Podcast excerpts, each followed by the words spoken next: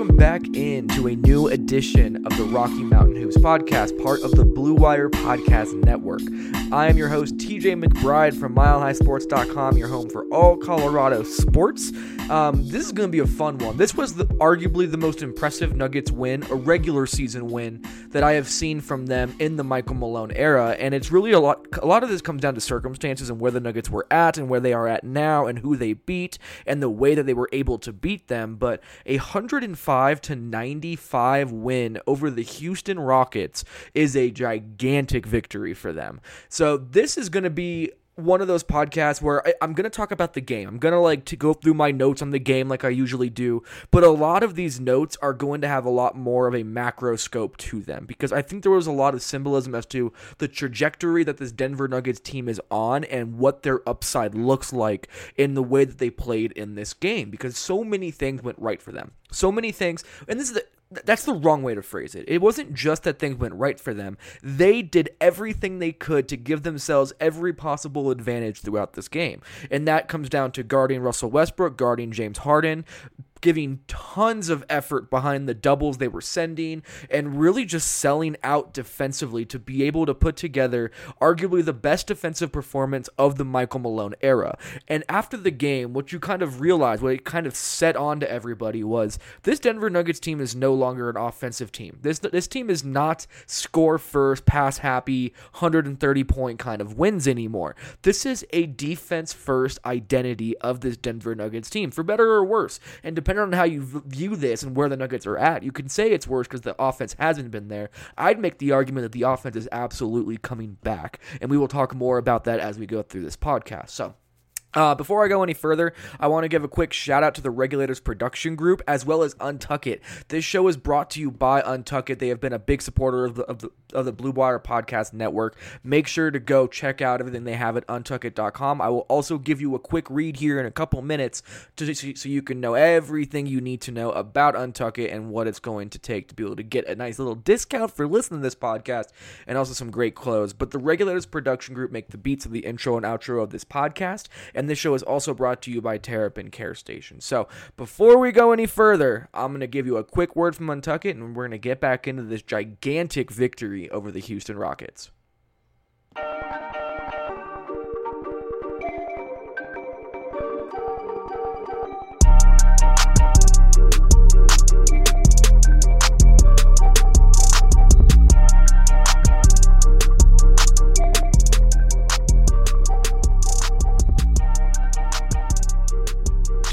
See an untucked button down? They look bad. Why? Because they weren't meant to be worn that way. Thankfully, there's Untuck It, the original button down shirt actually designed to be worn untucked. No matter your size or shape, Untuck It shirts always fall at the perfect untucked length. And with the holidays coming very, very shortly, there's no better gift for your favorite guy who needs an upgrade. For me, it's hard to find the right kind of fit when it comes to clothing that are, you know, professional clothing. It has to look the right way, and that's why being able to go to Untuck It, staying casual while looking good is such a helpful way to go about things. With more than 50 plus fit combinations, Untuck It has shirts that look great on tall, short, slim, and athletic guys of all ages. You can find your favorite Untuck It style online or check out one of their 80 brick and mortar stores. Choose from styles like wrinkle free button down, super soft flannels, outerwear, and more. With Untuck It, your shirts will never look baggy, bulgy, too long, or too big again. And their website is so easy to use, they even have a whole page devoted to helping you find your fit. So whether you're shopping for the perfect holiday gift or just trying to craft a smart, relaxed style of your own, Untuck It is the way to go. Visit untuckit.com and use promo code BLUE for 20% off at checkout. That's untuckit.com and use promo code BLUE for 20% off at checkout.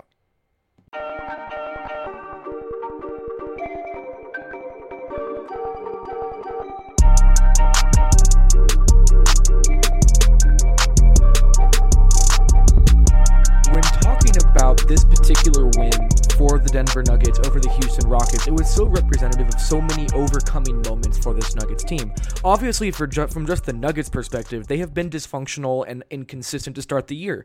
They've won when their defense has been good, they have lost when it's been bad, but overall, the offense has not looked functional There have been very inconsistent defensive moments. The bench unit has not been the same. Jamal Murray has been up and down despite showing a ton of growth, which I will talk about a little bit later. He's been great in the past like five or in the past like eight, nine games, but still, throughout the overall, the all 13 games, there has been a lot of ups and downs.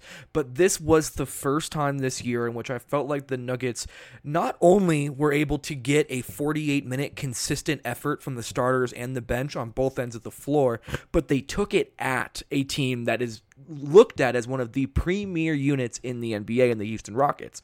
The Rockets were on an 8-game winning streak when they came into when they came into Denver. They had scored 100 points or more in 21 straight games. The Nuggets had lost 10 of their last 11 games against them and Harden was on one of the most ridiculous scoring stretches ever. I believe he had eight straight games of 30 or more points. He's averaging 39 and like 0.4 points per game this season. He is having arguably the greatest scoring season ever right now. And for them to come into Denver with all of that momentum, and for the Nuggets to hold Harden to his second lowest point total this season, to hold or to force the Rockets into their third most turnovers, to somehow be able to limit them to their third least amount of free throw attempts in a game, to get Harden to commit eight turnovers, which was a season high for him, and Harden only took 10 free throws himself, which was tied for the least all year for him. There were so many things the Nuggets accomplished in this game where you just felt so confident that this Nuggets team has turned a corner and is getting back to the unit that everybody thought they could be, which of course it's not fair to say that this is like this is going to be the moment because those things are very ambiguous and it's not linear and it's hard to know exactly when a team finds its groove. But this is the kind of win in which you see what the upside is. Despite the fact that the nuggets still shot under uh, under what was it 46.8% from the field and only 33% from the three-point line they still were able to have a 10-point win over the Houston Rockets because their defense was incredible. I think that's the biggest takeaway was how good Denver was in terms of following their defensive scheme. And Michael Malone talked about it at practice the day before the game. They were selling out to stop James Harden. That was it. Michael Malone has compared him to Michael Jordan. Michael Malone has talked about him as a guy that they have had to build rules around. James Harden is the guy that you have to find a way to at least limit or make things difficult for, or else you're not going to be able to come away with a win. And what's funny is when you look at his stat line 8 of 16 from the field, 4 of 8 from the three point line, 7 of 10 from the free throw line, uh, 7 assists, 7 rebounds, 27 points in 37 minutes, it doesn't sound that bad. I mean, that's not a terrible line by any stretch. But when you look at the body of work and what James Harden has been able to do to teams in the NBA this year, this was one of the best defensive performances that, that anybody has had against James Harden this year. James Harden had 8 turnovers in this game and a big big part of that was the Nuggets were just sending these brilliant doubles at James Harden. And what made it so interesting, and I talked to Gary Harris and Will Barton about this after the game. I went up to Gary Harris and I asked him, what what are you thinking when you're trying to figure out the timing of sending doubles at James Harden? Because Gary Harris was a lot, uh, you know, oftentimes the weak side guy who would come over and double down on him. And he was like, there was no timing. It was completely random. They were just sending guys randomly. They would sometimes not send people. There was, you know, late in the shot clock when he put the ball on the on, on the deck. Whatever it may be, it was completely arbitrary. And when it's arbitrary, an offensive savant like James Harden will does not have the ability to see what's coming ahead of time. That's one of his most elite skills is the ability to see everything breaking down in front of him and take advantage of the very small advantages that come his way. And and the Nuggets just didn't let any of that live tonight or in this game. It was absolutely incredible seeing how every time he had the ball, it was at least difficult for him. And it was not like he was able to get out clean passes to guys that were wide open. Don't get me wrong, there were some missed shots by the Houston Rockets in this game, but it was more so because of how good Denver was guarding James Harden. And a lot of that has to go to. Um, First of all, Torrey Craig was very good in this game. He was more on Westbrook. When it comes to James Harden, you got to give Gary Harris a ton of credit in this game. He was really the one that sat down and did his best to slow James Harden, and then the doubles usually came from Jamal Murray, Paul Millsap, Will Barton. And a lot of times Jamal Murray got matched up with James Harden, did a great job on, on him as well. Nobody on the Nuggets in this game had a bad defensive performance, and they all had a great team defensive performance of making up for each other. Because, yes, the doubles were great. But even if your doubles are great, James Harden is such a great player. He will always find a way to get the ball to his to his open teammate. And when he does that, the Nuggets are immediately scrambling behind the defense because they're usually down 3 players to 4 because they had to double James Harden. So what that means is that they have to give multiple efforts to get to guys that they weren't covering before to be able to contest the shot. And the Nuggets effort and their engagement and their awareness and their just crisp, perfect rotations on defense were a big reason why they were able to limit the rest of of the team uh, for the Houston Rockets. I mean, Danuel House was one of four from the field. PJ Tucker was two of five. Um, Russell Westbrook was 8 of 22. Austin Rivers, 2 of 6. Ben McLemore, 2 of 8. They were really able to slow all of the complementary pieces around James Harden while also selling out on James Harden, which is exactly what Michael Malone wanted to do. And I, lo- I just I want to go back to this because I love the idea of sending random doubles, of trusting your players on defense to make the right decisions and have the right communication to where the guys behind him don't have to know exactly when the double is coming. That's a lot of trust for Michael Malone to put in a five man unit that is just sending doubles his way. So that was brilliant. And I think you're going to see a lot more of that as things go along. But that scramble mentality behind it was just as important as those doubles, as those hedges. Um, Murray struggled to shoot in this game, but defensively, he had six steals. That's an insane game to have six steals. And he wasn't the only one. When you look at the starters, Paul Millsap had three steals. Gary Harris had a steal. Will Barton had a steal. Paul Millsap also added a block, and then you had Torrey Craig who added three blocks and two steals himself. There was so much defensive activity in this game, and it wasn't just that they were able to get those live ball turnovers. They were just making life so difficult for the Houston Rockets that they were making, you know, meaningless mental errors because Denver was just crowding their space the entire time. And because of that, the Nuggets were able to force 21 turnovers and turn that into 32 points for themselves the, defensively, I can't think of a better game. I really can't. And this is without talking about how good of a job Will Barton did locking up Russell Westbrook one on one. Like he didn't play in the fourth quarter because Torrey Craig was so good defensively, but Will Barton was a stalwart in the first half and in the third quarter. Nikola Jokic did a hell of a job anchoring the defense and never getting out of position, always knowing where to be to be able to keep everything in front of him. Adam Mares of DNVR had a great clip on his uh, the list article that he does where he showed Jokic kind of baiting James Harden into driving, but knowing that James is going to drive, so he was able to drop quick enough to basically just wall off the rim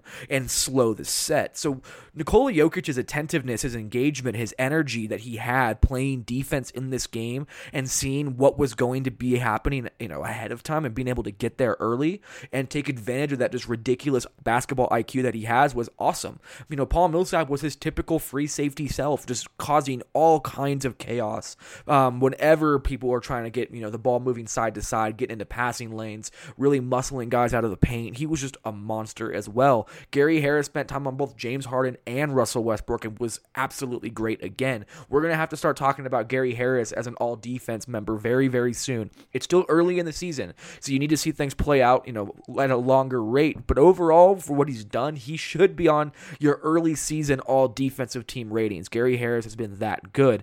And again, Torrey Craig absolutely locked down defensively. I believe Russell Westbrook was one of nine against Torrey Craig, and Torrey Craig had three blocks on him and almost had a fourth on the one bucket that he did make.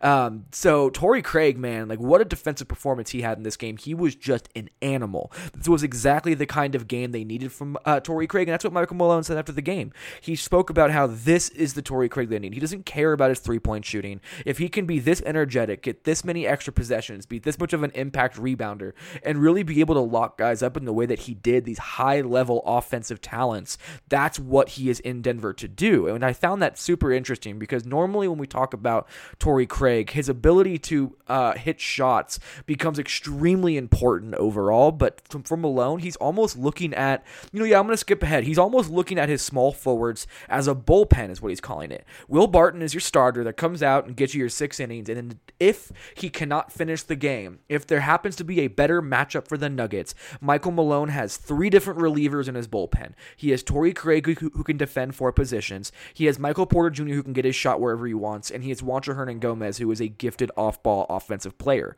Having all three of those such unique talents on his bench has allowed him to be able to, like he said, use it like a bullpen, use people like specialists. It's like going left on left in baseball when you're in the eighth inning. Like these are really smart, wise decisions by Malone, I think. And I asked Juancho about this after the game because normally when you do that, when you mix and match the rotations that much and you have a um, backup small forward by committee kind of situation like they do right now, that usually leads people not developing a rhythm. But, uh, but what Juancho told me was they already have the continuity of knowing how to play alongside one another. There's no needing to really develop that. They have 13 games, a lot of practice, a whole preseason and training camp now of being able to substantiate what they already had built throughout the past five years. So Normally, teams would not be able to do what Michael Malone is doing, but because they have that continuity, they have been able to utilize that bullpen type approach of using specialists in special moments as opposed to just giving the role to one person 10 games at a time, which I have found to be very, very helpful for this Nuggets team and something that I really, really was interested in. Um, also, I think this I wrote about this on Mile High Sports. If you go up to milehighsports.com right now, there's a piece about how the Nuggets identity is no longer an offensive team. This Nuggets team is no longer the pass happy egalitarian 130 point offense. This is a defensive minded team who wants to stop you. And because of that, they're winning games now. They've held opponents under 100 points 7 times this year and they're 7 and 0 in those games in the games that they have not won, they have been a disaster defensively. I know it's overly simplistic and there's a lot more nuance that is needed for that kind of a conversation as to what works in a winning way for the Denver Nuggets, but that is a gigantic part of what has allowed this Denver Nuggets team to start the season 10 and 3 in the way that they have. Um, maybe that maybe the best version of the Nuggets is a little bit more skewed to the offensive side of the ball, but for what the Nuggets for what the Nuggets need to grow and improve on right now, having this as their identity is going to allow them to unlock an entirely different part of their overall ceiling that maybe they wouldn't have if they stayed offensively minded so often. Michael Malone can be too rigid sometimes. He can be too stuck in his ways, but this is something the Nuggets need to do. Defenses do win championships. And while yes, offenses have won more often than not in the finals, getting through the playoffs requires a defense who can get down and defend in the half court. And the Nuggets are developing that. And as Michael Malone said, as was was the conclusion of my story about this defensive identity. Just imagine what happens when the offense comes alive as well. Because when you see both of those things click, this Nuggets team is going to be absolutely terrifying. Um, Let's move on to Nikola Jokic because I thought this was the the best Nikola Jokic game of the year by far. Um, yeah, he only had four assists. It probably should have been closer to ten with how many open shots he created that his teammates missed, which happens. Again, this is not like a fault, but this is a more of a looking at it that Nikola Jokic could have had a 27 point triple double while shooting 12 of 19 from the field against the arguably the best team in basketball in the Houston Rockets to snap their eight game win streak. Like that's a that's a hell of a mouthful to talk about in terms of what kind of impact Nikola Jokic was able to have on this game. And it was so good to see what makes Nikola Jokic Nikola Jokic return. It was the flair and the joy of passing. It was the ability to grab offensive rebounds and put the ball back up. It was the touch rolling to the rim in terms of like five, six foot floaters. Those are the things that make Nikola Jokic so unique. And they're the things that have kind of evaporated from his game at the start of the season, but they were on full display in this one. And that was awesome to see. And then again, when you add in his ability to anchor defensively, that changed everything for the Nuggets because he was so good behind, you know, whether he was hedging way out and containing or whether he was dropping and really trying to play that free safety role. If Millsap had to rotate over, he was did a great job of it. So this was the game you wanted to see from Nikola Jokic. This is the game where you feel like, all right, that is a guy who can win MVP awards at one point. That is a guy who was the first team All NBA center in the league last year. So to see him return to that form was very, very good. Jamal Murray, and again, I'm going to shout out DNVR twice on this, and this is the second time. Brendan Vogt wrote a fantastic piece. Uh, well, he wrote a grades piece, and his section about Jamal Murray I thought was just spot on and something I wanted to talk about on this podcast, which is I don't care that he was 4 of 16. Normally I would. It makes total sense to be upset that he was 4 of 16 as a, you know, shot happy point guard. That is not a good thing, but it was the way that he was so helpful in this game despite the fact that his shot just wasn't falling. Like I can't think back to like bad misses that he had in this game. Like they really didn't stick in my head. What stuck in my head was six steals, having 9 assists in this game, being able to be just a tenacious rebounder, somebody who refused to die on every single set that came his way and battled over screens and took on the challenge of defending James Harden, was able to lock up Russell Westbrook and had some incredible doubles and the ability to see passing lanes before they opened to be able to jump them as a defender. His ability to run pick and roll with both Nikola Jokic, Paul Millsap, Mason Plumlee, whoever it may be, he has learned to be that floor general. He has figured out how to manipulate defenses. You see him now just becoming such a well-rounded player, and then when you add in the fact that he's never he, he never gets rattled, he's always poised, and he has that killer instinct. You're seeing all of the skills you want to see in Jamal Murray really growing right in front of our eyes. The shot has not gotten there yet.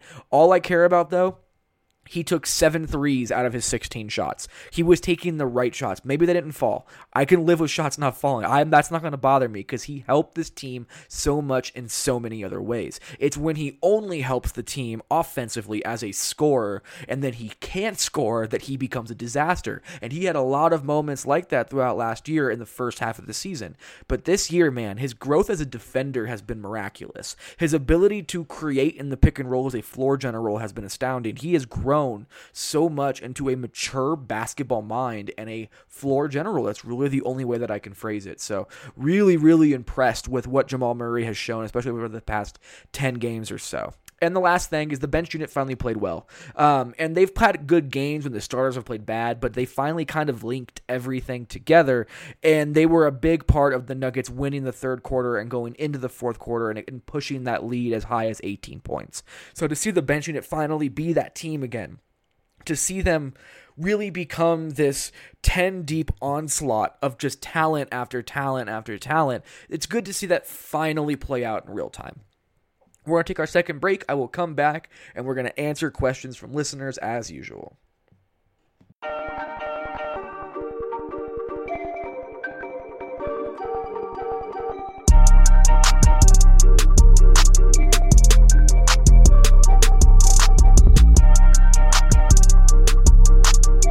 Before we get into the rest of the Denver Nuggets Daily Podcast, let me give you one quick word from our sponsors over at Terrapin Care Station. Since 2010, Terrapin Care Station has been providing patients and customers with high quality cannabis products at everyday low prices. Serving the communities of Denver, Boulder, and Aurora, they offer their own flower and concentrates, as well as all the brands you love at prices that you just won't believe. They pride themselves in having the most knowledgeable and professional staff in the industry, and their team will work with you one on one to help you find the products that are perfect for you. Their dispensaries are unassuming, safe, and discreet with ample parking at every location for a seamless retail experience. For up to date menus and promotions, head over to www.terrapincarestation.com or just come visit one of their five convenient Colorado locations today. Again, that is terrapincarestation.com, T E R R A P I N carestation.com.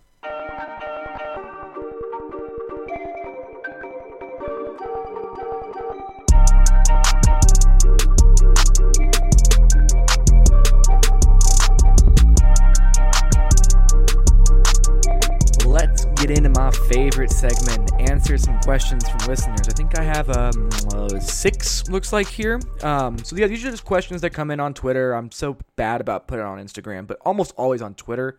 Just Nuggets fans and listeners of the show alike asking questions about things that maybe I didn't touch on yet in the show. So it gives me an opportunity to kind of hit on a bunch of topics at once. So with that being said, let's just dive into it. Uh, Josh Buckberg asks, is something up with Malik? So I don't know of anything for sure. This is all speculative at this point, but I spoke to Malik on the side at practice, and he told me he is 100% healthy. And when I asked him if he had had a conversation with Malone about his playing time, he said it was confidential, and that was pretty much all he was willing to share. He was very closed off about if there was even a conversation. Torrey Craig has been very open, as has Juancho, about the fact that they have had multiple conversations with Michael Malone about what their playing time is going to look like on any given game. Malik Beasley did not share that same sentiment with me. That does not mean it didn't happen. But he did not share it with me. He was not excited and willing to talk about his coach's communication with him in terms of his lack of playing time. So now what I'm trying to figure out is was there something internally that may have been an issue? Again, I don't know. This is completely speculating, but maybe he violated some kind of team rules or something like that and got demoted to the bench, but it is getting bizarre at this point. This is now 6 straight games where he played less than 10 minutes of basketball after being one of their most important bench pieces all of last year. And they're playing Michael Porter Jr. or Torrey Craig at shooting guard. Like you would think that Malik Beasley would, would be one of the first players off the bench. If I would have told you before the season started that Malik Beasley would be out of the rotation entirely after seven games, that you I would have been laughed out of the room. But nonetheless, this is happening. This is a part of something that is happening. And I don't know what is going on, but I do think something is going on. So I can't shake that feeling either. Uh, Playoff Trev asks Has Juancho earned a spot in the rotation? I think he has to, to play that bench unit at this point. I really, really do because he opens up the court so much. He is such a smart relocator as an off ball shooter. He's such a quick release. You always have to guard him out there. He's a great cutter. He's a great offensive rebounder. He will help you without ever having to have his number called. And that is such a, an important aspect of adding to that Denver Nuggets bench unit because Monte Morris can be assertive. Mason Plumlee can be assertive. Michael Porter Jr., if he's playing, can be assertive, as can Jerami Grant. But to have somebody who is always going to hold a defender at all times, or if their defender even remotely leaves them, can punish them for doing that, that's something that the Nuggets need off that bench unit. So I do anticipate Juancho holding down the backup small forward role and with Malik Beasley being out, I or whatever is going on with Malik, I think you're going to see Michael Porter Jr. or Torrey Craig take up those minutes in that bullpen sense like I was talking about earlier. I know I called it small forwards earlier, but Michael Malone literally said after after the game um, that he doesn't really care if it's shooting guard or small forward, that it's, it's positionless. He'll play Michael Porter Jr. and Juancho together. They don't, he doesn't care who is the two or the three, which I completely get, and I think that's the right decision to make. So I do think Juancho has earned the spot in the rotation. I think he will be there for the foreseeable future. Uh, let's move on. Casey Mulligan asked your take on Harden's "they got lucky" comments. I think Harden was extremely frustrated, and I think he wasn't used to being this befuddled by a defense. So, because of that, he felt like it was more of a one off anomaly as opposed to a good defensive scheme that was executed to perfection. So, I can understand from his perspective why he would say that, especially without him being able to rewatch the game. This is just immediate reactions after the game. I can see that. I can play devil's advocate. I don't think he's right. I think he's wrong. But I don't think this is some like petulant kind of, oh, they were just getting lucky. I'm, we're better than that. Like they are better than that, but and there was some luck involved. But I also think that in the moment, I'm sure it felt like just very confusing as to why he was not able to get the plays that he was looking to get and really get the looks for his teammates and for himself that he was used to getting. So, while I don't take offense to it, but I also do think that he's wrong. Uh, Jeets on Twitter asked, "Does Michael Porter Jr. and Malik not playing suggest a possible trade before the deadline?" So when it comes to Michael Porter Jr., I think he didn't play in this game just because Michael Malone absolutely wanted to have Torrey Craig's defense in this game. I don't think there was any other reason that Michael Porter Jr. did not play. When we talk about Malik, though, it really feels like there's one foot out the door. And I'm not saying that like Malik has acted out. I'm not saying Malone has acted out. There's nothing like that. But when a player of his caliber, of his talent, of his athleticism, of his already proved this, it's hard not to look at it with the possibility that maybe he's on the trade block and could be moved in the near future. I don't know. I have no insider information on this, but I do think that there's a possible. I, I would I would bet that there's a bigger odds that Malik Beasley does not finish the year as a member of the Denver Nuggets than there is. And that's really where, how I feel about that situation. Let's keep it going with these questions. Uh, two more. Why didn't Will Barton get minutes in the second half after playing so well in the first? That came from Sean Boland on Twitter there was Michael Malone even spoke about this. It was not reflective of what Will Barton did in this game. It was not Will Barton was not defending Will Barton was doing anything wrong. It was that Torrey Craig's size and defense was so impactful in the second half that Michael Malone rode the hot hand defensively to be able to get the win. And I think that he's entirely justified in making that decision. And Will Barton was did not seem upset whatsoever after the game when it came down to it. Uh, Tyler asks, considering how well Denver guarded Harden and Westbrook tonight, do you believe this defense has what it takes to carry us in the playoffs, considering how our offense looks mediocre? I do think the defense is good enough to carry this team through a decent playoff run for sure. I think that it has the upside. We'll see how sustainable it is. We're only 13 games in. It's easy to play with tons of energy when you're 13 games in, not at game 65 in the you know in late January where you're like, all right, this is getting really old now. Um, so for now, yes, it's hard to not make that argument. This defense, its upside is very real. But in terms of will it be this good in February? I'm not really sure, and then I'm not sure if they're going to be able to have the physical ability to keep it up if they are exhausted in the playoffs. So it's really there's so many factors, it's hard to say, but the upside is unequivocally there, in my opinion. So what's to come now? So now that so the Nuggets are on a four-game homestand, the first game of that homestand was against the Rockets. They are one and zero on this homestand with three games left. They will take on the Boston Celtics on Friday. Um, I do think the Nuggets lose this game. This feels like an emotional um, upset kind of a game where the Nuggets are real high and happy, and all of a sudden things kind of you know reality kind of crashes in on a team that's extremely gritty, a team that works harder than almost everybody they plays with a great defensive mindset. They then take on Phoenix at home and Washington at home. If the Nuggets can somehow beat the Celtics, you're talking about this team having you know being 13 and three potentially, uh, going to Sacramento before coming back home for the Lakers, and that would be a really good run for them to be able to get that much ground already covered this early in the season. So overall, it's gonna be it's gonna be a very interesting end of this homestand because Boston could be an emotional letdown, kind of a loss. Phoenix is much better than people think they are, and Washington can score, man. I believe they have the best offense in basketball right now. Like they can score. So while it may look like they can at least get two of these next three wins, it's going to be difficult. So we'll just have to wait and see. Uh, thanks to everybody who has been leaving reviews. That helps a ton. Go leave a five star rating wherever you listen to podcasts. Leave a review. Reach out to me let me know what you like about the show and if you want to, you know, if there's something that I should change or any ideas you may have. I have people reaching out to me on Instagram and Twitter all the time, and it's been a lot of fun being able, being able to communicate. So keep it up. Thank you guys for being a part of this process. It's been a lot of fun for me. We will talk to you guys later on Friday night, actually. Hopefully, my computer is going to be nice to me. And yeah, we'll talk to you then. Until then, though, have a great rest of your day.